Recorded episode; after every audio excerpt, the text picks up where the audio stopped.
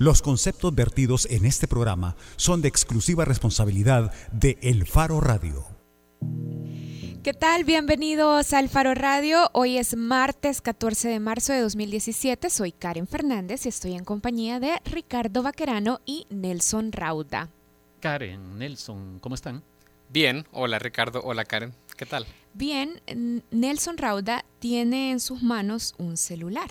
Ajá, Tal como lo están viendo en tele. Ajá, tal como ustedes lo pueden ver en este momento en nuestra transmisión de Facebook Live. estoy en un grupo de, de, WhatsApp que se llama Emergencias. Sí, sí, sí. Mira, pero ten cuidado cuando ocupas ese, ese grupo de WhatsApp. Por si se lo enseñan a Medardo. Por si se lo enseñan a Medardo González. Ah, ya sé por dónde van. Sí, bueno, ayer, ayer lunes 13 de marzo amaneció publicada en la portada de elfaro.net una investigación de Sergio Arauz que se titula ¿Por qué Medardo González es más presidenciable que Nayib Bukele?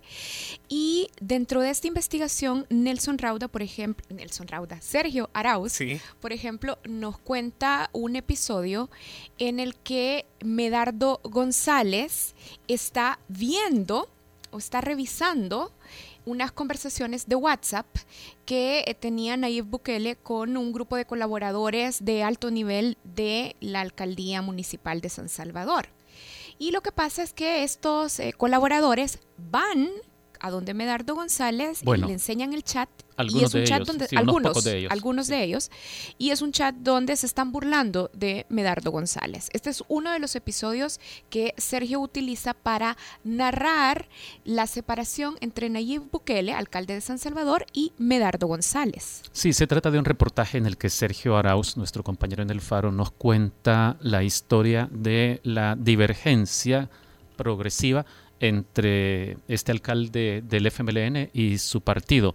Eh, se enumera en esta historia seis choques, eh, así de forma muy explícita. Sabemos que ha habido más de seis choques, pero hay una enumeración de los principales que han, ocurrido desde inicios de 2013, cuando Nayib Bukele era alcalde de Nuevo Cuscatlán, hasta este último episodio, que es el que muestra a Medardo González observando unos fragmentos de chat de WhatsApp que le mostraron algunas personas de, la alcaldía de San Salvador que son militantes del FMLN. Es decir, fueron donde el secretario general del FMLN a denunciar a Nayib Bukele. Entonces la historia va de cómo Nayib Bukele eh, ha visto deteriorada o erosionada su imagen ante el partido lo que le ha restado en gran medida posibilidades de ser candidato presidencial, que él en una entrevista que tenemos publicada también dice que él sí ha pensado o ha querido eh, pensarse a sí mismo como un precandidato para la presidencia de la República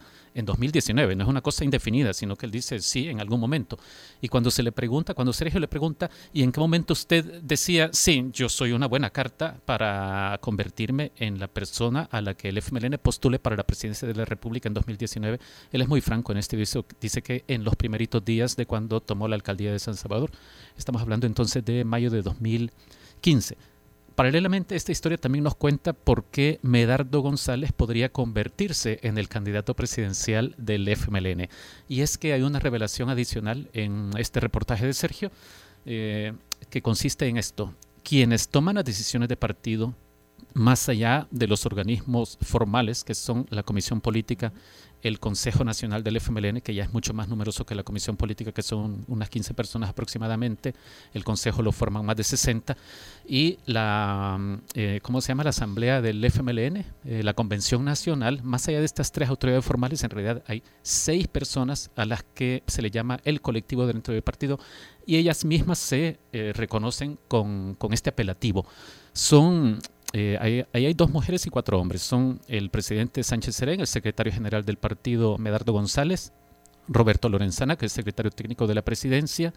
También está José Luis Merino, ya sabemos que es uno de los principales dirigentes del FMLN y eh, vinculado mucho a La Plata, eh, sí, por el grupo ALBA. Y están Lorena Peña, expresidenta de la Asamblea Legislativa y presidenta de uno de los organismos más importantes de la Asamblea Legislativa, que es la Comisión de Hacienda, y la secretaria nacional adjunta del FMLN, y jefa de bancada legislativa del FMLN, que es Norma Guevara. Estas seis personas se reúnen en la residencia presidencial todos los lunes donde discuten cómo poner en sintonía la agenda de partido con la agenda del Ejecutivo. Entonces miran, digamos que este es en realidad como un equipo de gobierno, aunque sea un equipo de partido, pero es, Sergio nos revela que es un equipo de gobierno y, entre otras cosas, este colectivo es el que tiene en sus manos, en realidad, decidir quién será el candidato presidencial para 2019. Creo que es una historia fascinante de política la que ha logrado construirnos Sergio Arauz y como les decía, paralelamente hay otra pieza, una entrevista con Nayib Bukele que creo que no se guarda munición eh, para decir cosas de su partido. Hay mucha crítica inusual. Los políticos en El Salvador no suelen hacer este tipo de críticas, pero tal como nos sorprendió en el caso de Arena Johnny Wright hace una semana, publicamos una entrevista con Johnny Wright y él decía, sí, es que Arena sigue siendo un partido excluyente, excluyente y otras cosas. Nayib Bukele también, por ejemplo, denuncia abuso de recursos públicos para hacer proselitismo de parte del FMLN, su partido. Y él dice que ese ha sido, de hecho, un factor de tensión también en la alcaldía de San Salvador. Y hay otra serie de cosas interesantes que leer en esa entrevista y en el reportaje. Así es que entren a la portada de elfaro.net y ahí van a encontrar publicada la investigación, porque Medardo González es más presidenciable que Nayib Bukele, y también van a encontrar como contenido relacionado la entrevista con Nayib Bukele. Yo, yo quería nada más comentar un, sobre la entrevista. Eh, que a mí me parece eh, que el timing o el momento en que, en que Nayib Bukele yo, yo lo considero que es un político calculador, eh, estratégico en algún sentido, y creo que el momento en el que él sale a decirle estas cosas a Sergio es bien llamativo, bien curioso, porque en la misma entrevista Nayib hace referencia a lo que pasó la semana pasada, a lo que estuvo, digamos, en, en, los medios toda la semana pasada, que es la renuncia de los jóvenes de la, de la juventud, del sector de la juventud republicana nacionalista en Arena, y él aprovecha ese sentir, digamos, de, de, algún sector de la sociedad, de algunos columnistas, de algunos periodistas, de decir cómo Arena, incluso algunos diputados, cómo Arena sigue siendo un partido excluyente, y Nayib está levantando la mano en este momento y dice, momento, también el FMLN es excluyente y se sitúa casi en la misma posición que los jóvenes, con sus matices, claro está, pero casi en la misma posición que los jóvenes en el extremo de la oposición. O sea, si nosotros nos detenemos a ver lo que ha pasado con los jóvenes en Arena y lo que ha pasado con Naib, que es una voz, digamos, disidente en el FMLN, eh, uno llega a la misma conclusión de los partidos, que siguen siendo dominados por una estructura partidaria sólida, eh, casi, no sé, mesozoica, diría yo. Sí, bastante obsoleta, creo. Y, eh, y, que, y que pone a un país cuya demografía cada vez es más joven a pensar, bueno, ¿y qué vamos a hacer en 2018 cuando nos toque votar? ¿Alguno de estos partidos realmente es opción? Sí, mira, yo lo que me pregunto es si Nayib Bukele representa en efecto ese ánimo de renovación en el FMLN. Claro, la pregunta de base es si hay algún tipo de ánimo de renovación en el FMLN. A juzgar por lo que Sergio nos presenta en su investigación con este espacio cerrado eh, para seis líderes históricos del FMLN, muy poco ánimo de renovación podemos ver, pero creo que la pregunta está ahí. ¿Representa de verdad eh, Nayib Bukele un ánimo de cambio, un espíritu de renovación? ¿Es significativa la figura de Nayib Bukele para el FMLN? ¿Podemos confiar en que de ahí podría desprenderse una renovación en el instituto? Yo creo que esa es la, la pregunta. Y si ustedes quieren participar o aportar a esta discusión, pueden hacerlo a través de redes sociales arroba el faro radio o en las cuentas de Facebook y Twitter de El Faro o llamándonos al 2209-2887. Nosotros hacemos una pausa y ya regresamos. Cuando regresemos, vamos a estar conversando con la hermana Diana Muñoz. Ella es representante de un hogar refugio para personas migrantes, un hogar que opera en México, en la frontera muy cerca de la frontera con Guatemala, y vamos a hablar de, de, este tema, de cómo proteger a los migrantes que cruzan el territorio mexicano intentando llegar a los Estados Unidos. Pero sobre todo creo, Karen, que, que queremos que nos cuentes sobre una misión que es la que la ha traído a ella y a otras personas a El Salvador, una misión que me resulta muy, muy interesante. Así es que ya volvemos, con eso vamos a regresar en el Faro Radio. El Faro Radio, hablemos de lo que no se habla. Estamos en punto 105. Salvemos a las niñas y mujeres salvadoreñas cuando enfrentan embarazos de alto riesgo ¿Conoce los cuatro casos por los cuales se está apoyando la interrupción del embarazo? Caso número uno. Cuando la salud y la vida de la mujer están en riesgo. Con estos cuatro casos se da la reforma. Apoya los cuatro casos. Campaña educativa para proteger a las mujeres. Todos los sábados, agrégale un plus a tu fin de semana y disfruta de los tracks del momento. Evelyn Álvarez te los presenta todos. Del 20 al 1 en Plus 20, el conteo musical de la semana con los éxitos favoritos. Plus 20, todos los sábados de 10 de la mañana a 12 del mediodía por punto 105. Soy la mamá de Luisito, estoy embarazada de nuevo. Los médicos detectaron que el feto no tiene cerebro y que al nacer morirá. Tengo lupus, mi cuerpo se va deteriorando cada vez más, estoy desesperada. La ley contra el aborto no les permite interrumpir mi embarazo aún y cuando mi vida está en riesgo. Quiero vivir y ver crecer a Luisito. Necesitamos que se apruebe la reforma que permita la interrupción del embarazo por la salud y vida de las mujeres.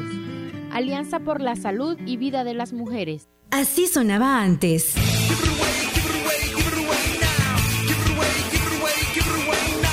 Así suena hoy.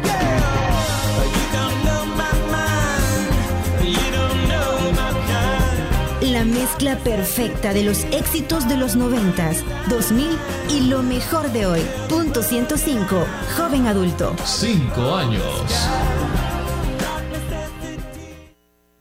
La portada en el Faro Radio. Estamos de regreso en el Faro Radio. Recuerden que si ustedes quieren participar de nuestra entrevista, pueden hacerlo a través de redes sociales, a las cuentas del Faro o a la cuenta del Faro Radio en Twitter. Hoy queremos hablar sobre una misión muy particular. Ya Ricardo lo decía, la misión de reclutar migrantes que quieran o que estén intentando llegar a Estados Unidos, migrantes salvadoreños que quieran llegar a Estados Unidos. Para hablar de este tema está con nosotros la hermana Diana Muñoz. Ella es representante del refugio La 72. Es un hogar para personas migrantes en territorio mexicano. Y además Diana es abogada. Gracias por acompañarnos. Bueno, gracias por esta invitación. Este, mi nombre es Diana Muñoz Alba, abogada de la 72, Hogar Refugio para Personas Migrantes. Y bueno, eh, comienzo haciendo un poco de historia de lo que es la 72. Em, la 72 es una casa, hogar refugio para personas migrantes atendida por los frailes franciscanos de la provincia del Santo Evangelio. Ellos iniciaron acogiendo a los migrantes que entraban por la frontera del Ceibo desde 1995 eh, posteriormente, con, en el 2010, con la matanza de los 72 migrantes que fueron masacrados, posteriormente em, se les encontró en una fosa común. Eh, los franciscanos quisieron responder a esta ola de violencia eh, fundando esta casa especial para los migrantes y el nombre de la 72 responde a esta masacre, a los 72 eh, migrantes que fueron masacrados. ellos eran de Honduras, de Nicaragua, El Salvador, Guatemala, e incluso había uno de la India, de Brasil. ¿Hubo algún ecuatoriano, creo? Un ecuatoriano. Brasileño también. Brasileño. Ajá. Entonces, en esta respuesta, en este querer solidarizarnos con la familia, con las familias de estas personas, fue que se inició con, con la 72 ya se inició con un espacio muy pequeño, era prácticamente un salón, estaba la capilla donde se les acogía, era muy sencillo Actualmente la 72 ha crecido bastante, tenemos una capacidad para acoger 200 personas, hay un módulo especial para varones que tiene la capacidad de acoger 100 personas, un módulo para mujeres que tiene dos plantas, la primera es para mujeres que van con bebés y la segunda de ellas es para mujeres que van sin niños. Este, está un módulo de mm, adolescentes, también con dos plantas. La primera para atender a los niños es sobre todo para menores no acompañados que viajan solos. Eh, pueden estar ahí el tiempo que necesiten para descansar, para recobrar fuerzas e incluso aquellos que deciden solicitar refugio en México. Eh, y arriba está la planta de las niñas, eh, adolescentes no acompañadas. Tenemos un módulo para la comunidad de la diversidad sexual LGBT, eh, dado que pues en la 72 hemos ido viendo las diversas necesidades de esta población. La casa ha ido creciendo de acuerdo a las necesidades que hemos visto y pues como sabemos normalmente la comunidad LGBT es una comunidad bastante marginada y pues ahí mismo en la 72 este, muchas veces no tenían el respeto al entrar al módulo de varones o las mujeres se sentían incómodas o se molestaban cuando entraban a su módulo y por lo tanto pues se vio la necesidad de crear también este módulo. Está una cancha grande con la que el espacio se tiene reservado por las mañanas para los adolescentes, los niños y ya por la tarde para las personas adultas. Y los sábados normalmente se hace un torneo de fútbol. Sí, usted nos está contando de todas las facilidades que, que, tiene el hogar, que tiene la misión de brindar albergue a los migrantes, sobre todo centroamericanos que están intentando llegar a Estados Unidos. También nos estaba contando en esta introducción que el hogar se llama Las 72 para conmemorar a estas 72 personas que fueron masacradas en San Fernando, Tamaulipas. Van a cumplirse justamente siete años desde que ocurrió esa masacre. ¿Cuánto ha hecho el Estado mexicano para garantizar y proteger la vida de los migrantes que pasan por, territorio mexicano? Bueno, pues yo diría que muy poco o casi nada. Este, el gobierno sigue pues siendo eh, indiferente ante toda esta realidad. Sin embargo, todos los organismos, todas las casas de migrantes que hay en México, seguimos en esta lucha de querer eh, que el gobierno pueda tomar conciencia de que urge una respuesta a esta necesidad y que pues pueda ofrecer las condiciones y la seguridad para las personas que transitan por nuestro país y más aún para aquellas que se quedan en nuestro país solicitando refugio. Diana, el albergue de ustedes, la 72, tiene recibe alguna subvención del gobierno mexicano? No. ¿Cómo, se financia el, albergue? Eh, normalmente. Fondos privados. Sí, fondos privados a través de proyectos que se realizan. La comunidad de Tenosique vamos diariamente a hacer, eh, sobre todo a los lugares de verduras, fruta y pues nos regalan ya lo que no van a vender y también una vez a la semana se va a la central de abastos donde también nos regalan eh, bastante fruta, verdura y demás para poder... ¿Y nos puede describir en breve, por favor, eh, cómo funciona el albergue en este sentido? Si usted dice que hay eh, instalaciones como para 200 personas, eh, pero me imagino que el flujo de migrantes es una cosa constante y por lo tanto cada día están llegando nuevas personas que no cabrían. Es decir, posiblemente en una semana ustedes ya tengan llenos todos los espacios. ¿Cómo funciona? Quien llega ahí tiene el deber de buscar la forma de eh, irse al cabo de ciertos días o, cómo es la cosa? No, normalmente en la 72 acogemos a las personas por el tiempo que necesiten, tiempo indefinido.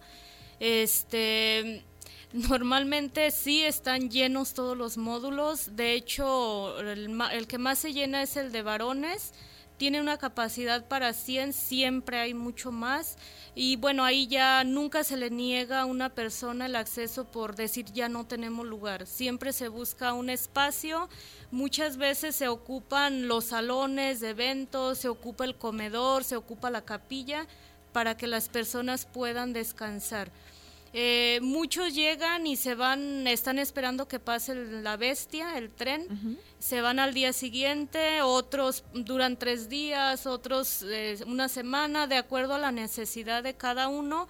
Muchos llegan este, porque van con la promesa de algún familiar en Estados Unidos o incluso en México de que les va a enviar dinero, de que les va a apoyar en el camino y ya estando ahí muchos se quedan varados porque el familiar a la hora de la hora les dice no puedo apoyarte, no tengo dinero, entonces muchos se quedan ahí a trabajar para poder continuar en el camino. Recuerdo las historias que nos contaba uno de nuestros periodistas, Oscar Martínez, hace alrededor de 10 años, ya casi, cuando él estuvo reporteando más de un año en, en México y, por ejemplo, nos ilustraba sobre los apuros que, por los que pasaba el albergue del padre Solalinde en Oaxaca, en, en Istepec.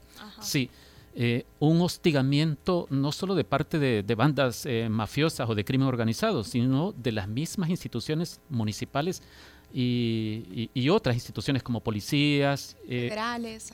Correcto, sí. ¿Ustedes no, no sufren este tipo de, de hostigamiento?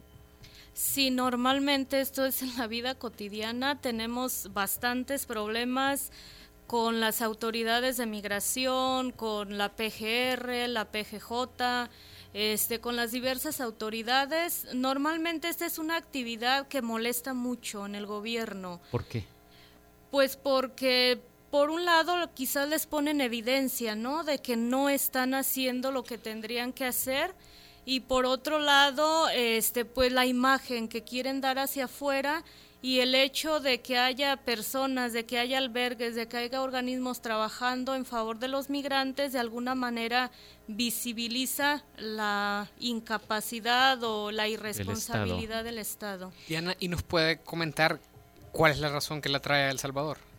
Bueno, eh, yo estoy en El Salvador ahora con otra compañera porque normalmente por actividades de Semana Santa se realiza un Via Crucis del migrante. Eh, ha sido en diferentes modalidades. Un año fue una caravana que se realizó desde eh, Tenosique hasta la Ciudad de México, en la cual se logró que el Estado mexicano le otorgara 1.200 visas a las personas que iban en la caravana para que pudieran tener pudieran transitar libremente por México. Otro año se realizó mm, un ayuno frente a las instalaciones del Instituto Nacional de Migración. Este ayuno fue de tres días.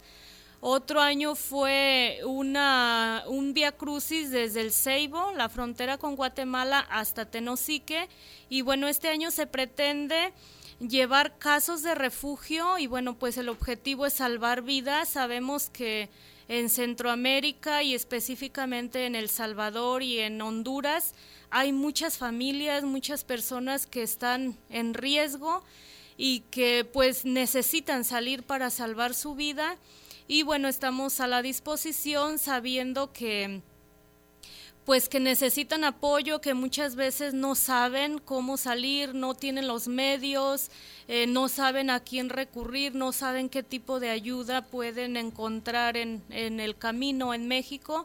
Entonces, pues es para alentarles la esperanza sobre todo y decirles que si alguien está en necesidad de este tipo de apoyo, le interesa solicitar refugio en México, pues está la 72 que les puede acoger, les puede brindar toda la asesoría jurídica, todos los medios necesarios para subsistir mientras dure su procedimiento, que tienen ahí un hogar que les acoge y les acompaña durante el mismo. Ahora, me imagino que esta opción de desarraigo que ustedes están ofreciendo ya por sí sola creo que constituye una ayuda, es decir, hay una luz allá al final del túnel, pero hay que atravesar un túnel posiblemente las personas que nos estén escuchando y que están en una situación de inminente amenaza para su vida o que se sienten en riesgo de muerte incluso, es decir, ustedes están hablando de migrantes que huyen de la violencia, es decir, ¿en qué consiste el mecanismo que ustedes están ofreciendo? Porque usted habla de un vía crucis, eh,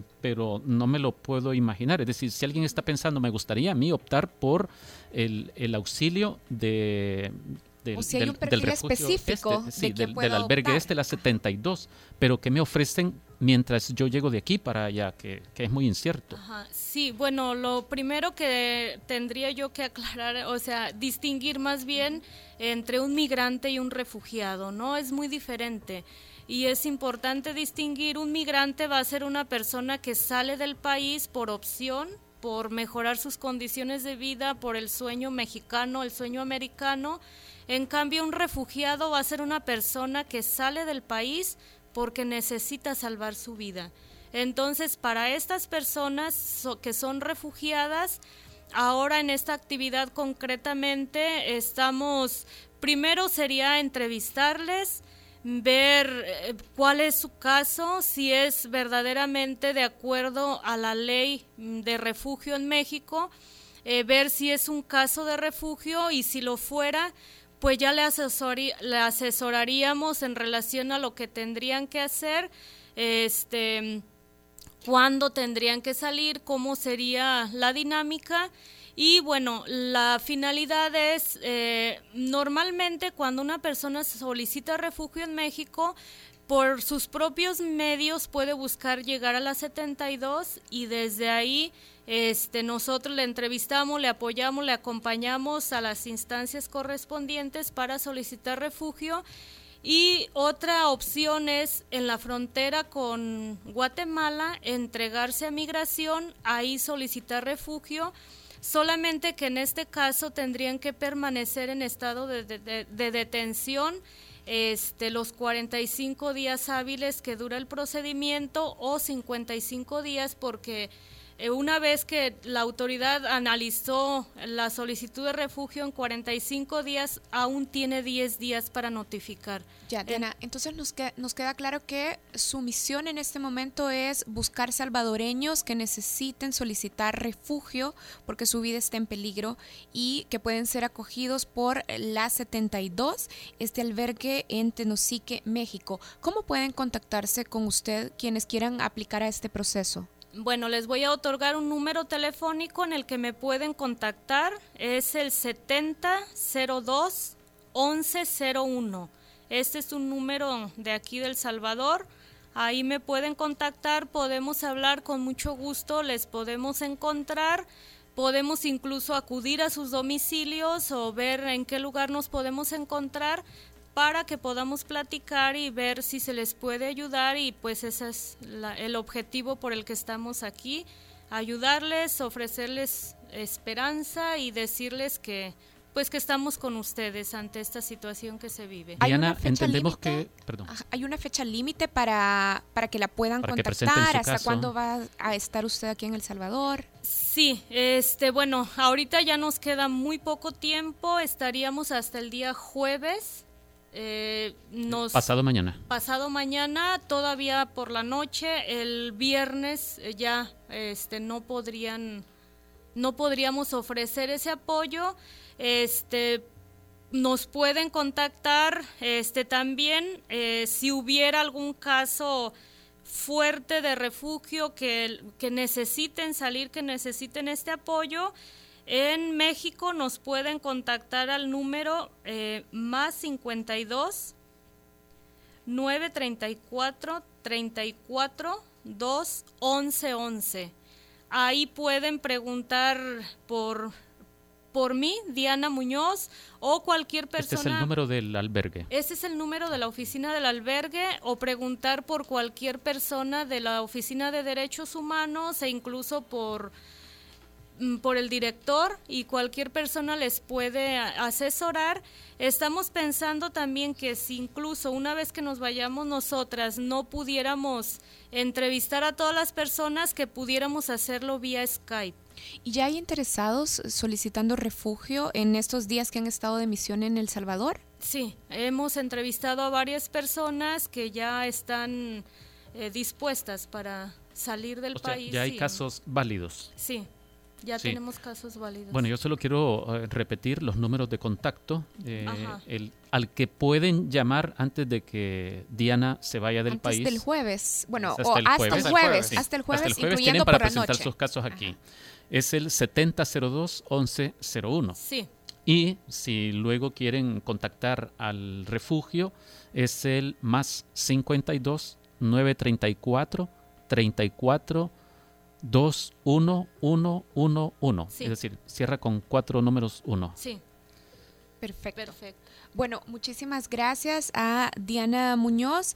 Diana es abogada y además es representante del hogar Refugio para Migrantes en México, Las 72.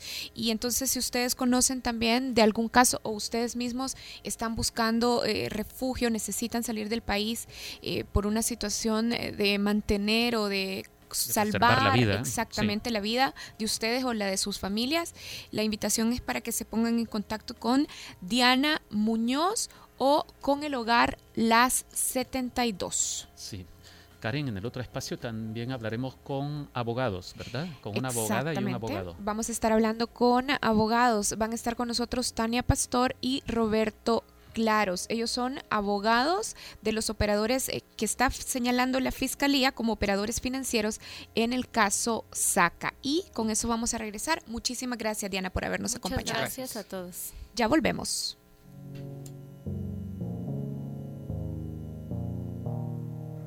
El Faro Radio. Hablemos de lo que no se habla. Estamos en punto 105. Cuidemos a las niñas y mujeres salvadoreñas cuando enfrentan un embarazo de alto riesgo. ¿Sabe usted cuáles son los cuatro casos por los cuales se está apoyando la interrupción del embarazo? Caso número 3. Cuando el embarazo es producto de una violación o trata de personas. Con estos cuatro casos se da la reforma. Apoya los cuatro casos. Campaña educativa para proteger a las mujeres. Le diagnosticaron cáncer de paladar a mi hija. La mandaron al hospital de maternidad. Tenía dos meses de embarazo, iban a ser gemelos. Murió con los fetos adentro, porque la ley contra el aborto no le permitió a los médicos darle tratamiento para su cáncer. Se supone que las madres no tenemos que enterrar a nuestras hijas. Necesitamos que se apruebe la reforma que permita la interrupción del embarazo por la salud y vida de las mujeres. Alianza por la Salud y Vida de las Mujeres. Así sonaba antes.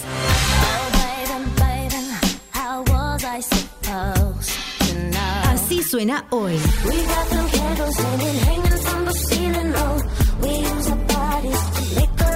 La mezcla perfecta de los éxitos de los noventas, 2000 y lo mejor de hoy. Punto 105, joven adulto. Cinco años. Bajo la lupa en el Faro Radio de regreso en el Faro Radio y como lo adelantaba Karen Fernández, antes de irnos a la pausa, estamos con eh, dos de los abogados defensores en lo que la Fiscalía ha denominado el caso Saca, en este caso Tania Pastor y Roberto Claros. Eh, bienvenidos a El Faro Radio. Muchas gracias. Gracias por la invitación. Tania y Roberto son defensores de eh, los tres ex empleados de Casa Presidencial de la Presidencia de la República que están procesados en, en, este, en este caso. Si no me equivoco, ellos son Francisco Rodríguez Arteaga, que fue jefe de la unidad financiera de, la presidencia. Eh, si ustedes me ayudan, Pablo Gómez, que fue el cargo de él era contador eh, o asistente técnico. Asistente técnico. Y eh, se me escapa el nombre del tercero. Jorge Alberto Herrera Castellanos. Jorge Alberto Herrera, que él es el tesorero de la presidencia. Así es. Básicamente, la, según la acusación inicial que ha presentado la fiscalía, ellos eh, eran las personas acusadas de no solamente de mover los fondos eh, de, Casa Presidencial, la Fiscalía habla de una cantidad similar a los 251 millones de dólares, de sacar esos fondos de las cuentas e institucionalidades de la presidencia y de depositarlos en algunos casos eh, en cuentas del señor Charlet o del eh, el mismo expresidente de entregarlos directamente a ellos y en otros casos de abrir cuentas a título personal a donde, eh, a donde depositaban estos fondos que según la fiscalía en esas cuentas perdían el carácter de públicos y se volvían privados, eh, lo que más o menos es el inicio de la trama de lavado de dinero. ¿Cómo es la perspectiva de ustedes del caso? ¿Cómo ustedes evalúan esta, esta acusación y cómo han planteado en un inicio la estrategia de defensa? Bueno, en un primer momento quizás es de aclarar que estas personas no aperturaron cuentas en carácter personal como la gente así lo cree. Estas personas o la fiscalía lo, lo manifiesta. Eh, estas personas no tenían un nivel jerárquico dentro de la estructura de Capres que les permitiera ir a un banco y aperturar una cuenta eh, a nombre de Capres y que tuvieran esa facultad de ellos para hacerlo, no la tenían. El nivel de, jerarquía de ellos no tenían ese poder de decisión, ni tampoco tenían ellos la facultad de hacer contrataciones. Eso escapaba totalmente a sus facultades como empleados de Capres. Ellos esencialmente, como bien se ha manifestado, eran los encargados de sacar el dinero de la cuenta madre de la, de la Casa Presidencial para entregárselo a la Secretaría Privada, que es donde se manejaban y se tomaban las decisiones. La Secretaría que era manejada por eh, Elmer Charlé. Eh, sí, el incubado Elmer Charlé. Entonces, a partir de allí, el nivel de jerarquía ya permitía un poder de decisión o de toma de decisiones distinto. Estos señores eh, sus facultades les permitían nada más eh, la movilización del dinero, digámoslo así, para entregarlo a las personas que tomaban las decisiones, que tenían facultad de contrataciones y que en suma eran las personas de confianza del señor presidente de turno, el señor Tony Saca, y que era quien elegía a sus secretarios y pues tomaba sus decisiones. Solo para que, le quede claro a la, gente, eh, usted dice que ellos no tenían la facultad de abrir, de tomar la decisión de abrir la cuenta. Sin embargo, en las cuentas sí aparecía el nombre de ellos y se tenían firma autorizada. lo que usted está diciendo entonces es que ellos sí abrieron esas cuentas, pero no lo hicieron por iniciativa propia, sino por una orden de alguien más. Es correcto. Okay. Eh, eh, es decir, ellos sí abrieron cuentas a su nombre.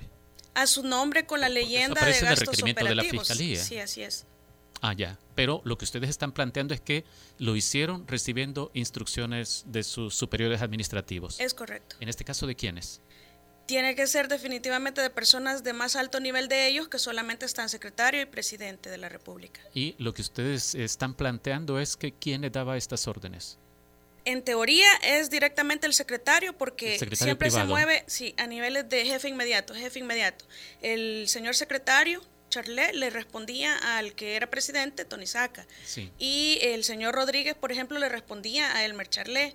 En el caso de Pablo Gómez, que eh, hay que aclarar, es necesario aclarar que él no es un licenciado en contaduría, él es un bachiller y su cargo era de colaborador, más bien de mensajero. Él era el que cambiaba los cheques y entregaba el efectivo que después llegaba a las manos del señor secretario del momento. Roberto, ¿bajo qué condiciones un empleado de la presidencia de la República, y más allá de la costumbre de años que pudieran mencionar, bajo qué condiciones están dispuestos sus defendidos a, obedecer una instrucción como esa? Abran una cuenta y accedan a recibir millones de dólares en estas cuentas que están a su nombre. Es decir, cualquiera sospecharía que raro esto, lo que me están pidiendo.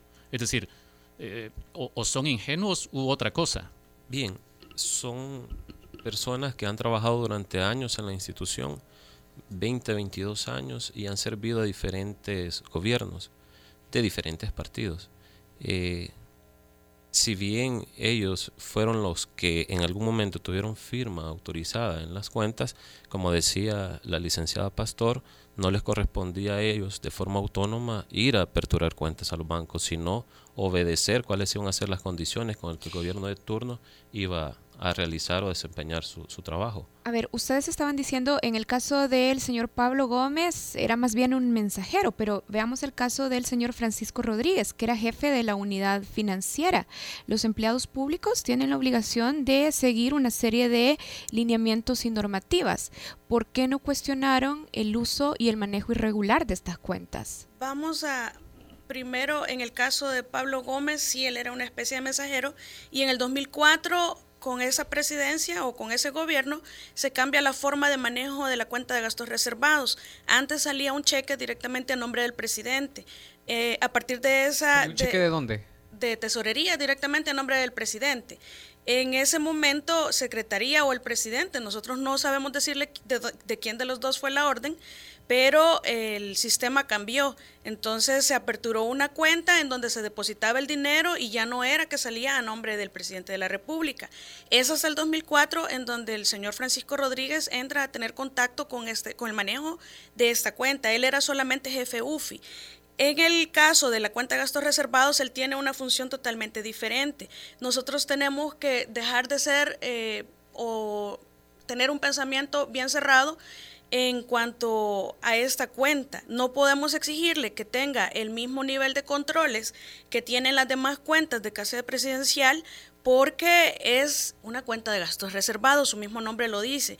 Quizás fallaron los controles, si acaso hubo algo mal eh, utilizado en esos fondos, que todavía no se ha determinado. Hasta el momento todos son inocentes, pero eh, de haber algo malo, si se llega a deducir, tendría que decirse que fallaron los controles. La cuenta no es mala. La fiscalía la ha satanizado, pero nosotros sostenemos que la cuenta no es mala y que de hecho es necesaria.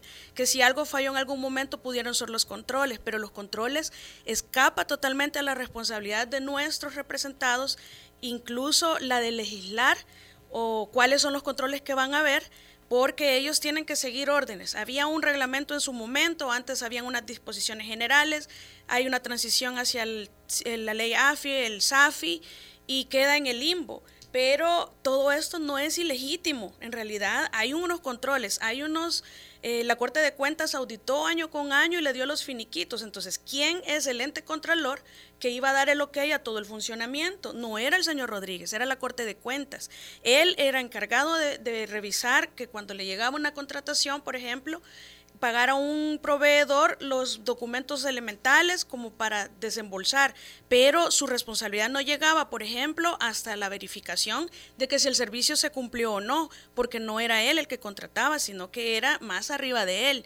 Puede decirse el señor Charleo o el señor Saca, no sabría decirle quién, pero no era la facultad de él ni contratar ni darle seguimiento hasta el cumplimiento del servicio, sino que simplemente realizar el pago que se le indicaba y para lo cual había un respaldo que se entregaba a la persona de corte de cuentas que verificaba y daba el finiquito año con año. Si eso estaba bien, entonces, ¿cuál es la responsabilidad del señor Rodríguez? De hecho, la cuenta de gastos reservados tiene un, tiene un origen totalmente legítimo. Esto viene del Plan de Nación, del presupuesto general que es aprobado en, el Ministerio de Hacienda, pasa por Casa Presidencial, se dirige hacia la Asamblea Legislativa, los, los diputados aprueban la Ley General del Presupuesto para el año fiscal y año con año es aprobada esta cuenta, tiene un origen legítimo. Entonces, no es que no exista un control, sino que el, si el control ha fallado, no son los responsables nuestros representados. Habrá que legislar. Ahora, yo, yo me hago esta pregunta. Eh, más allá de esto que planteen sus, sus clientes, y, e independientemente de si ellos eh, tenía, había alguna razón como para que ellos supieran cuál era el destino que se iba a dar a esos recursos teniendo aquí a un tesorero de la presidencia de la República, que ya se sabe que maneja millones de dólares, y teniendo también al jefe de la unidad financiera de la presidencia de la República, ¿cuál es el factor clave en esto? Me van a decir ustedes que ingenuidad y que cuando venía, por ejemplo, el Charley y les decía, quiero que abras una cuenta, y ahí va a empezar a desfilar una serie de millones de dólares para que los manejes de esta forma. Es decir, ellos son personas que tienen conocimiento sobre administración financiera del Estado, sobre lo que dice la ley, sobre lo que dicen las disposiciones de presupuesto, lo que dice la ley de la Corte de Cuentas, eh, lo que dice el Código Penal. Eh, eh, es decir, ellos se sentían conminados a obedecer esas instrucciones o qué les han dicho ellos a ustedes es que yo nunca me imaginé o es que todo estaba tan normalizado porque esto venía haciéndose así desde muchos gobiernos atrás.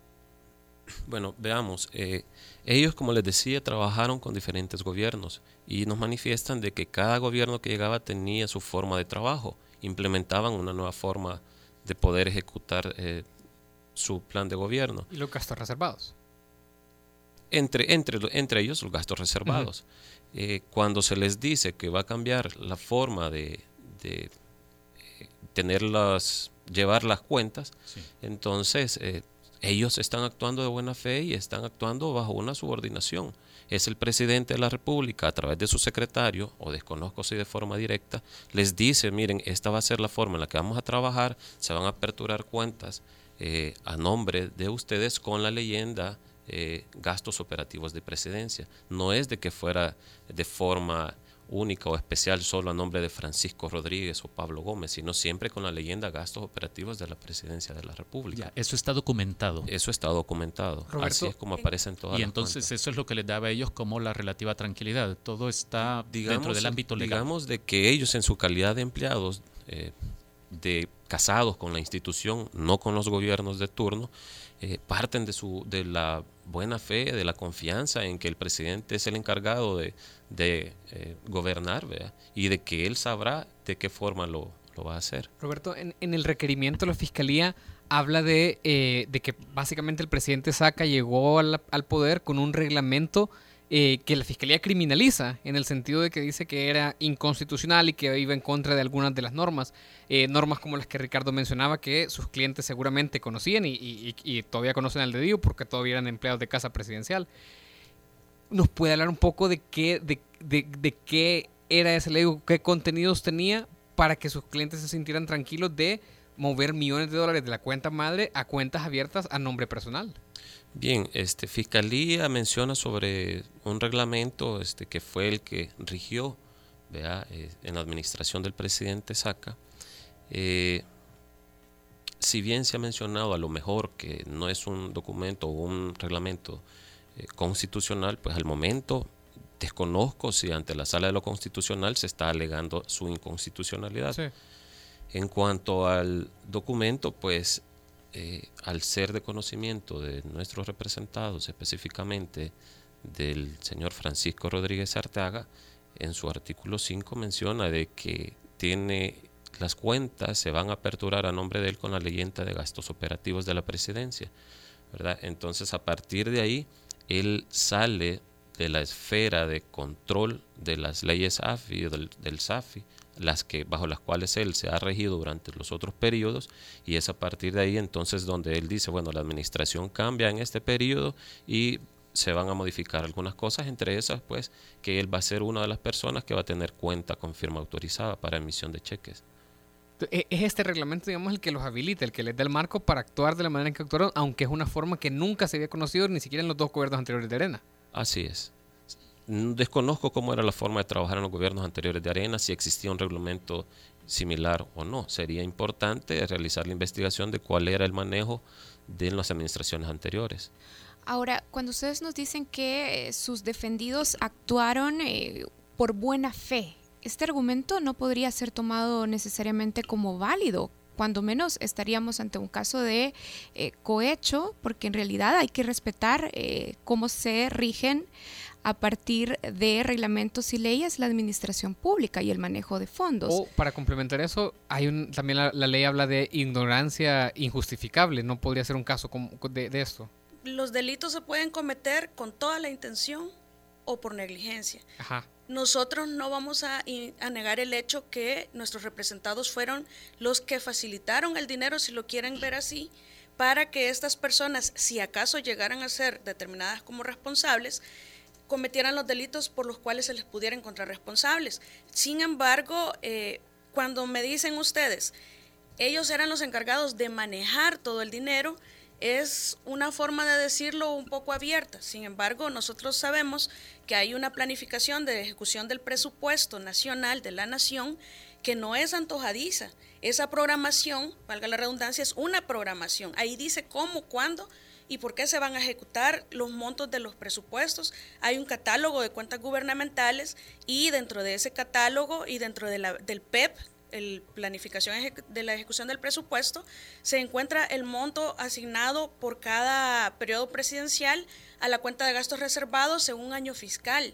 Entonces, por exorbitantes que se escuchen los montos, que si me dicen 20 millones, 30 millones, está dentro del presupuesto porque las cantidades que se manejan son así de altas. Entonces, en el caso del señor tesorero, por ejemplo, no es que él manejaba antojadizamente o daba la llave de una forma eh, discrecional, llamémoslo así, de los fondos de la presidencia. Hay un PEP que se tiene que ejecutar y que se verifica y se cumple. Él, en su caso, solamente si le decían, necesito 20 millones para la cuenta de gastos reservados, él su obligación era verificar que estaba en el PEP verificar en Hacienda disponibilidad de fondos y si lo había, entonces él emitía el cheque. Y ahí su participación, él no conocía ni siquiera al secretario privado. Supongo que a esta versión que ustedes nos están exponiendo ahora, eh, a la verdad de ustedes o de sus defendidos, eh, debería agregársele la opinión de auditoría interna. ¿Qué es lo que han recogido ustedes sobre la auditoría interna de la Presidencia de la República? No digo la externa o la Corte de Cuentas, sino la Oficina de Auditoría Interna de la Presidencia respalda esto que ustedes están mencionando. En la oficina, eh, de hecho, la cuenta de gastos reservados por el mismo, por la misma naturaleza, la auditoría interna siempre va a verificar eh, la ejecución del, del, presupuesto en cuanto a esa cuenta. Quienes controlaban en realidad la cuenta eh, un poco más a profundidad, entiendo que era la Corte de Cuentas. Desconocemos nosotros todavía la documentación interna de Casa Presidencial en cuanto a ese tema de auditoría interna. Y el reglamento también hablaba de que los soportes se destruían al final de cada de presidencial, ¿verdad? Es decir, no hay ningún... De hecho, nosotros no podemos afirmar o negar que se destruyeron o no, porque según nuestros representados, esa documentación de respaldo siempre permaneció en manos del secretario. Y nosotros no tratamos de alegar que es una ingenuidad. Eh, bastante absurda, sino que el hecho de la subordinación y la jerarquía a todos nos pone o nos coloca en una situación permanente de necesidad. Es decir, si a ustedes su jefe les dicen hagan algo, que tiene como soporte un reglamento ejecutivo y que además existe una ley general del presupuesto y que además tengo el finiquito de la Corte de Cuentas del año fiscal anterior. Entonces, si yo tengo todos esos soportes legales, yo no estoy actuando ingenuamente, estoy creyendo que estoy cumpliendo con mis funciones de una forma legal. A lo que quiero llegar es que nosotros tenemos un Estado, como ellos, como empleados públicos, tenían un estado de necesidad permanente que les obligaba a seguir sus funciones en la medida de la, de la legalidad que ellos entendían. Y lo que nos llama a nosotros la atención es que se cuestione esa jerarquía vertical que existe, ha existido y seguirá existiendo por siempre en la Casa Presidencial, que lo cuestione la Fiscalía General de la República cuando si hay un ente en el país en donde se respeta sin preguntar la jerarquía vertical en tipos, eh, en cuestiones de órdenes que se les dan, es en la Fiscalía. Y lo digo porque yo estuve allí y si a usted le dan una orden, usted, usted su criterio puede ser diferente, pero usted tiene que seguir la orden. Y todos en la fiscalía conocen ese dato. Entonces, resulta extraño que vengan a atribuirles imputación en la comisión de delitos tan graves a estas personas cuando ellos perfectamente entienden que ellos nada más cumplían con sus funciones. Sus clientes temían o eh, se preguntaban a veces si no había un mecanismo, si no se había diseñado un mecanismo de lavado de dinero como es el que dibuja, el que esquematiza hoy la Fiscalía en su investigación. Este flujo de dinero, esta triangulación, se saca dinero de aquí para allá y luego aquella empresa me deposita en estas cuentas. Porque, de nuevo, insisto, estamos hablando de dos funcionarios o de dos personas que tenían un cargo técnico muy importante. Y todos nosotros los que estamos aquí tenemos alguna noción de cómo funciona el lavado de dinero, por ejemplo. Entonces, mi pregunta es si, si sus defendidos en algún momento temieron que hubiera algo como lo que ahora, al parecer, la Fiscalía ha descubierto. La Fiscalía manifiesta que hay un efecto de regreso, que es una parte del delito de lavado de dinero, pero en ese, en ese sentido es el dinero que llegó a alguna empresa y que retornó a las empresas del señor Saca. ¿Cómo nuestros representados van a tener conocimiento de que eso sucedió si ellos no están en esas empresas? No son accionistas de ninguna de las empresas, no lo han sido en el pasado tampoco, ni lo son ahora. De hecho, entre las investigaciones que se están realizando, nosotros mismos hemos solicitado que se investigue el patrimonio personal de cada uno de ellos. Y cuando dicen eh, las, que las dos personas que tenían mayor conocimiento, eh, soy no quiero ser reiterativa, pero en el caso del señor Jorge Herrera, su única participación era emitir el cheque según ejecución presupuestaria y disponibilidad en Hacienda. Él a partir de ahí no tenía comunicación con absolutamente nadie. Y en el caso del señor Rodríguez, él tenía preparación y es cierto, pero regresamos a lo mismo, todo es un círculo.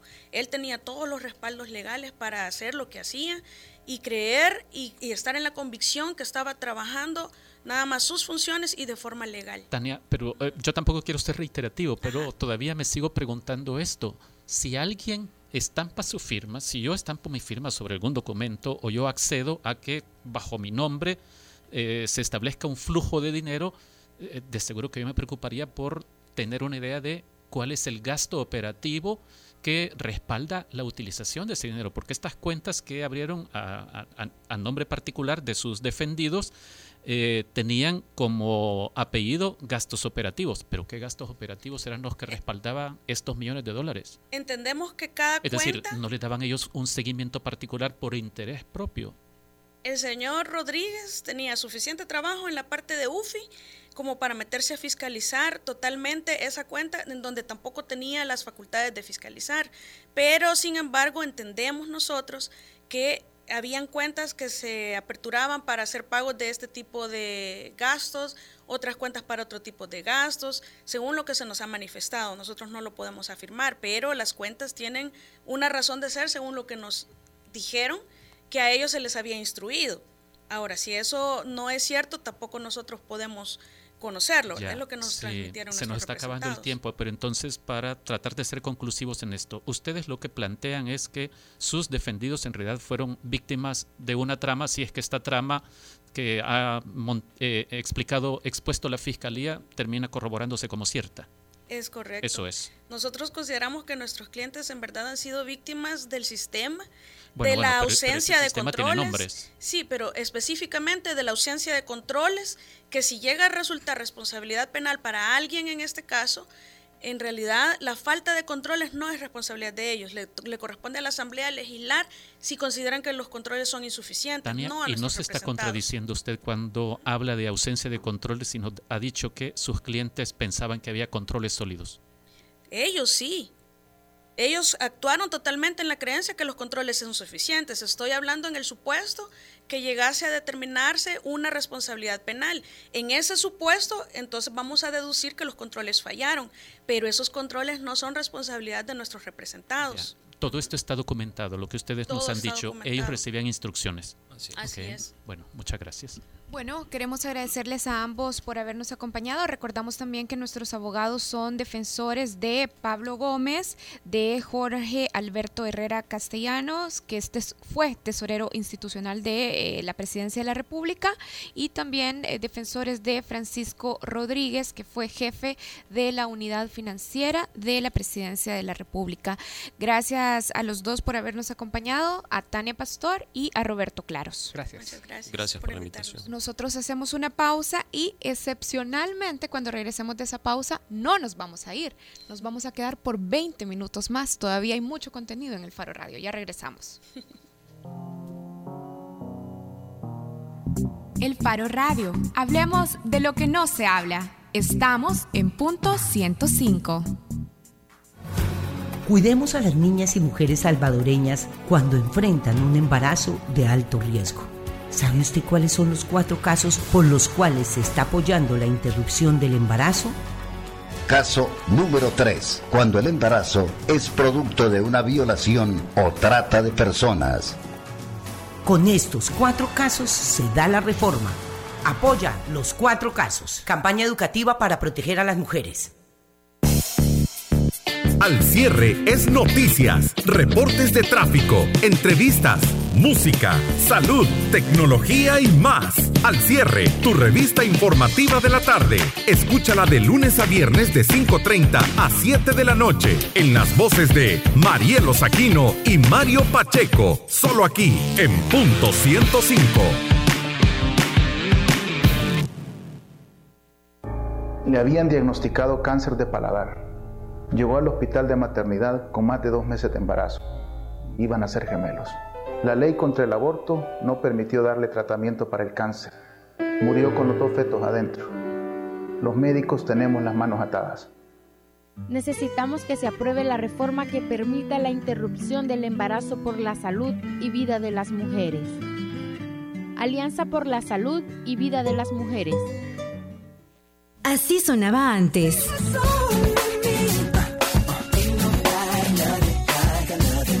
Así suena hoy.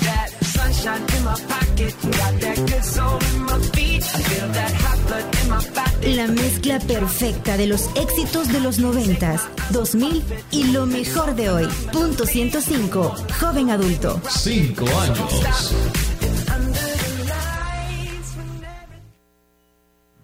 La contraportada en el Faro Radio. Esta noche hay un conversatorio en el auditorio ICAS de la UCA. El conversatorio se titula La costumbre de violar y será un conversatorio sobre la violencia sexual contra menores en El Salvador. Es a las 5 y 30 de la noche. Sí, de la tarde. Gracias, Ricardo. Solo era por si alguien no había notado mi equivocación en esa contradicción tarde-noche. Sí, bueno, esta tarde en realidad. Y este conversatorio eh, también eh, parte o está conectado con una investigación que el Faro publicó hace un par de semanas ya. En esta investigación participaron la periodista María Luz Noches y además Laura Aguirre, que está con nosotros ahora. Laura es investigadora, eh, socióloga también y es columnista del Faro. Hola Laura, gracias por acompañarnos. Hola, buenas tardes a todos, gracias por la invitación. Me alegra mucho estar aquí por fin. Y estás acompañada de la doctora Zulma Méndez, lo estoy leyendo mal, sí, sí, sí, ¿no? La doctora Zulma Méndez. La doctora Zulma Méndez hay que decir que eh, su trabajo eh, la ha especializado, es, médico, pero se ha especializado también en la atención a el SIDA y además actualmente es jefe de la Clínica de Atención Integral en VIH-SIDA del Hospital Nacional San Rafael. Hola doctora, gracias por acompañarnos. No, a ustedes por la invitación y por el honor de estar aquí con ustedes. Bueno, Laura, hablemos un poco de la investigación. Nosotros estuvimos haciendo una serie de programas especiales. Eh, recién eh, se publicó este trabajo, pero yo quisiera pedirte que expongas sobre la mesa muy breve cuáles son los hallazgos eh, más indignantes, creo yo, de esta investigación sobre las violaciones y cómo el sistema de justicia en El Salvador atiende los casos de estas menores de edad que son violadas. Sí, bueno, fue una investigación que duró cuatro meses y el título de la investigación creo que eh, apunta mucho a nuestros hallazgos, ¿no? Un paraíso para los violadores de menores. Eh, uno de los grandes, no descubrimientos, pero sí hallazgos que, dimos fue que hay una alta eh, alto porcentaje de impunidad. Y con impunidad nos estamos refiriendo, al menos en este caso, a que la probabilidad de que una denuncia por violencia sexual hacia una menor de 15 años llegue a una resolución condenatoria es mínima. Entre el 2010 y el 2015, que fueron los datos que analizamos, solamente un poco menos del 10% de las denuncias totales llegaron a una condena y algunas de las, se revisaron casi 300 resoluciones y eh, de las conclusiones más importantes que sacamos fue que la mayoría de estas eh, resoluciones absolutorias se daban primero porque la víctima no se presentaba al, juicio de sentencia. Y entonces el juez, aunque hubiesen eh, pruebas de ADN que confirmaban que el acusado era quien había perpetrado la violación, el juez decidía absolverlo, ¿no? Por no estar presente la víctima. Pero mm, también encontramos otras cosas mucho más, eh, más alarmantes todavía, que fueron eh, eh, valoraciones en las que los jueces alegaban que por ser una costumbre muy arraigada en nuestra sociedad, que haya hombres mayores, adultos, que formen parejas con niñas, pues justificaban este tipo de conductas diciendo que en realidad no había ninguna intención, no había dolo en las acciones de estos hombres y que por lo tanto no se les podía condenar. Laura y, Zulma, el foro esta tarde se llama La costumbre de violar. Sí. Eh, ¿Nos pueden exponer eh, por qué, o, qué aspectos culturales nos hacen creer o nos dan los indicios de que en El Salvador se tiene una costumbre de violar? ¿O cuáles son los aspectos de la cultura que hacen que sea una costumbre violar en este país? No, yo quiero que Laura hable. bueno, en primera, yo te voy a decir algo. Somos un país que está muy lejos de estar desarrollado en muchísimas cosas en cuanto a desarrollo humano, ¿no? Parte de esto es el desarrollo sexual, el, el acceso a la educación, la cultura machista que tenemos. Tenemos una una economía capitalista que nos permite ver al, bueno, al macho ¿no? como padre de familia y los que pudieron leer algunas de las sentencias eh, ver que el macho es el dueño de la hembra, de sus hembras dentro de su casa o de la hembra que le gusta y la puede coger, la puede tomar cuando él quiera. Eh, eso sumado a que las niñas y niños eh, tienen poco acceso al, y, conocimiento a tus derechos sexuales y reproductivos desde la infancia, entonces no puedes hacer diferencia entre lo que no debe ser y que no pasaría en Suecia, por ejemplo, pero que sí pasa en El Salvador porque es esta la cultura que tenemos, ¿no? Aparte de que somos adultos centristas y eso sí, yo lo pude ver en todo, en todas las, las, a ver, los, los documentos que prima el, el, mayor, el adulto, el hombre, lo que dice el hombre que es válido, lo que dice la niña no es válido. Eh, entonces...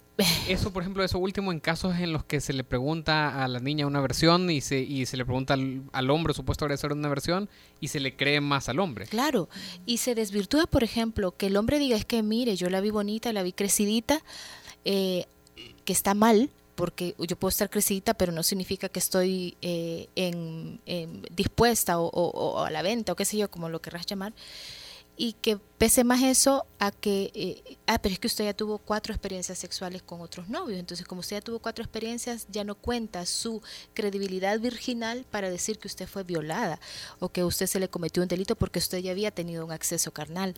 Entonces, como que nuestra experiencia sexual previa, nuestra, eh, se ve minimizada ante los deseos, el simple deseo masculino de poseer una mujer o de decir, justificar porque quiso llegarse, pesa mucho más que lo que tú puedas decir.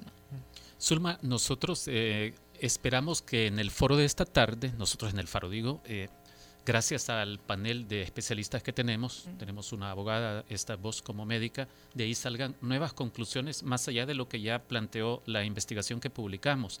Pero eh, yo quisiera adelantar una pregunta que, que, me imagino que tratará de responderse también en actividad de la tarde.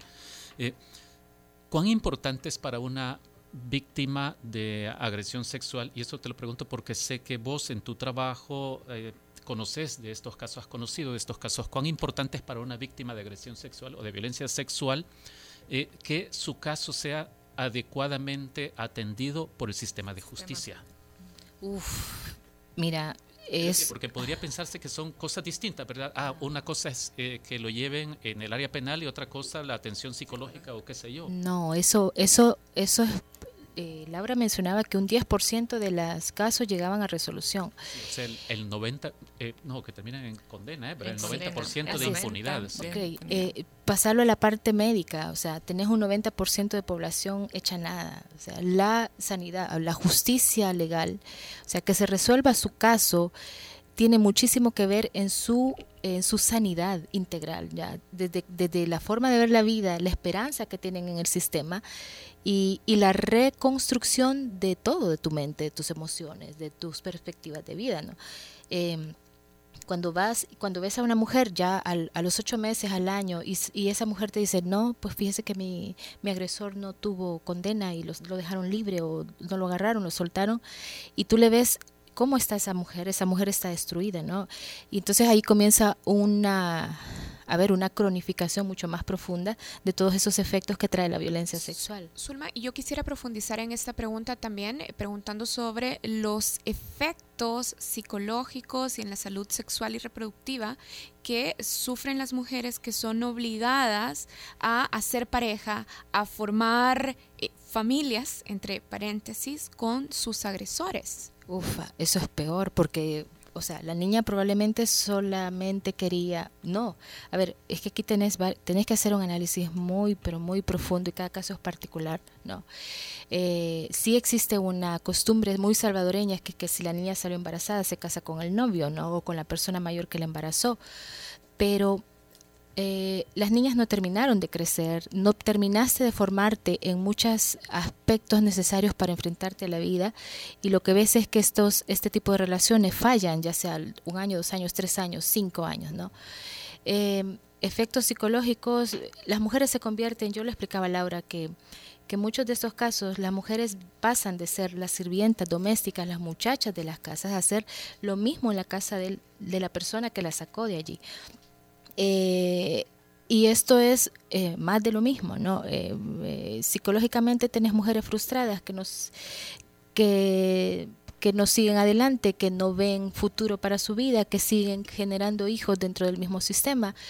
comentaba con Laura que muchas, que en el 99.99% de las niñas que nos llegan con violación, las madres han sido violadas también.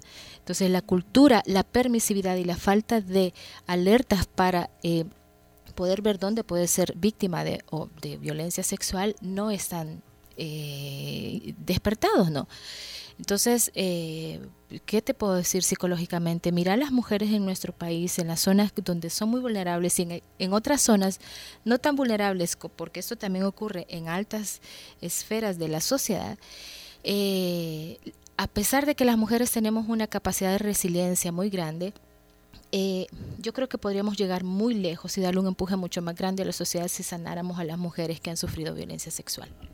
Laura, se nos está terminando el tiempo, pero decinos por qué deberíamos estar interesados, los que quienes están escuchando este programa, por qué deberían estar interesados en acudir hoy a las 5 y 30 a la UCA. Bueno, yo es decir, ¿qué, qué esperas vos como que salga de ahí? Eh, el objetivo principal de eso no solamente es hablar de lo que la investigación ya, ya dijo, ¿no? y, ah, sino también de conectar con la sociedad para, para que entiendan que este es un problema de todos. Cuando hablamos de la costumbre de violar, no estamos hablando de la costumbre del hombre violador anormal que anda por ahí, no, estamos hablando de normas y de prejuicios de género que permean toda la sociedad y que hacen que todavía algunas personas en Facebook comenten que, bueno, si la niña se enamoró, entonces puede puede, puede típico culpar a la víctima a la víctima exacto y pensar que eh, si hay amor entonces es justificable este tipo de conducta. Como decía un juez, como les decía un juez ustedes en la investigación. Exactamente. Eso es lo que nosotros queremos hacer, que este problema sea aprendido por todos como un problema de todos. Y Laura, quizás añadiría yo, eh, bueno, yo a veces cuando he capacitado y hemos hablado de este tema con el personal de salud, te encontrás con mucho personal de salud que ha sufrido la experiencia de violación. Entonces, y es algo que no lo puedes decir abiertamente. Yo imagino que no solo pasará en el sistema de salud, sino en todos los lugares del mundo, ¿no? Y en cualquier lugar de trabajo. Entonces la gente puede sanar a partir de verse reflejada en otras personas y yo creo que eh, tenemos que hacer presencia ante estas, ante estas cosas. Bueno, muchas gracias a las dos por acompañarnos y ojalá que todos los que nos están escuchando puedan asistir hoy, no por la noche, sino en la tarde, a las 5.30 de la tarde, a LICAS, el auditorio de la UCA en Antiguo Cuscatlán, y que puedan participar también y ojalá discutir en este espacio, este conversatorio, la costumbre de violar sobre la violencia sexual contra menores en El Salvador. Hoy 5.30 en el ICAS de la UCA. Gracias a la doctora Zulma Méndez por habernos acompañado y gracias también a Laura Aguirre, que es investigadora, socióloga y columnista del FARO. Bueno, y nosotros ya nos vamos. Gracias a los que estuvieron participando durante el programa. Nada más quiero leer dos intervenciones. Camilo Velado, nosotros hacíamos una pregunta al inicio del programa. Estábamos eh, preguntando a los que nos estaban escuchando si pensaban que eh, Nayib Bukele era realmente una opción de renovación para el FMLN. Y Camilo Velado decía que no, que más bien se trataba de una vía de salida del partido para los que están en desacuerdo con el partido. Y también gracias a Juan Carlos que nos recordaba sobre los que quieran ponerse en contacto con el hogar Las 72. Decía que es importante que si van a llamar directamente al hogar, que recuerden que tienen que marcar siempre el número del operador del carrier con el que están saliendo o y luego, después del número del carrier del operador, el 00000 y después el número del el código de área de México. Y bueno, nosotros ya nos vamos, nos vamos con una recomendación musical de Oscar Luna. Gracias, gracias Ricardo Vaquerano. Y gracias a Nelson Rauda. Sí, nos vamos con esta recomendación de Oscar Luna. Niños malos, reyes del bajo mundo. Esa es la banda de Oscar Luna, recomendada para hoy. Adiós. Con nosotros y nuestros sonidos no podrán, no jodan, I'm down with the program. los del sistema quieren controlarme y no lo logran. Ideas me sobran, métodos y formas, siempre con sus leyes y reformas. No se conforman con lo que de la bolsa ya nos roban, nos cobran como si nos sobra. Debemos de cambiar la trayectoria, aprendiendo del pasado. La meta es la victoria, gritando libertad hasta morir en la gloria. Niños malos, mejor vayan a sentarse, dejen de cómo van a superarse. Queriendo ser unos gangsters sin saber que los gangsters terminan muertos en la cárcel. Mejor vayan a educarse, busquen cultura y arte, así tal vez van a salvarse. Muchos hablan y no lo hacen, dependen de su imagen y no van a estar felices hasta que lleguen y los maten.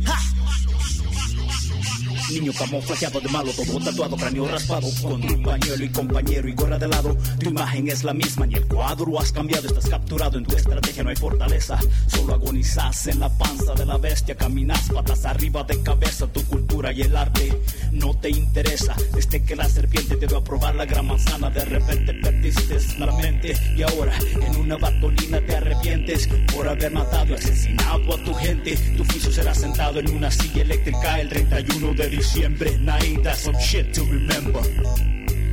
Remember.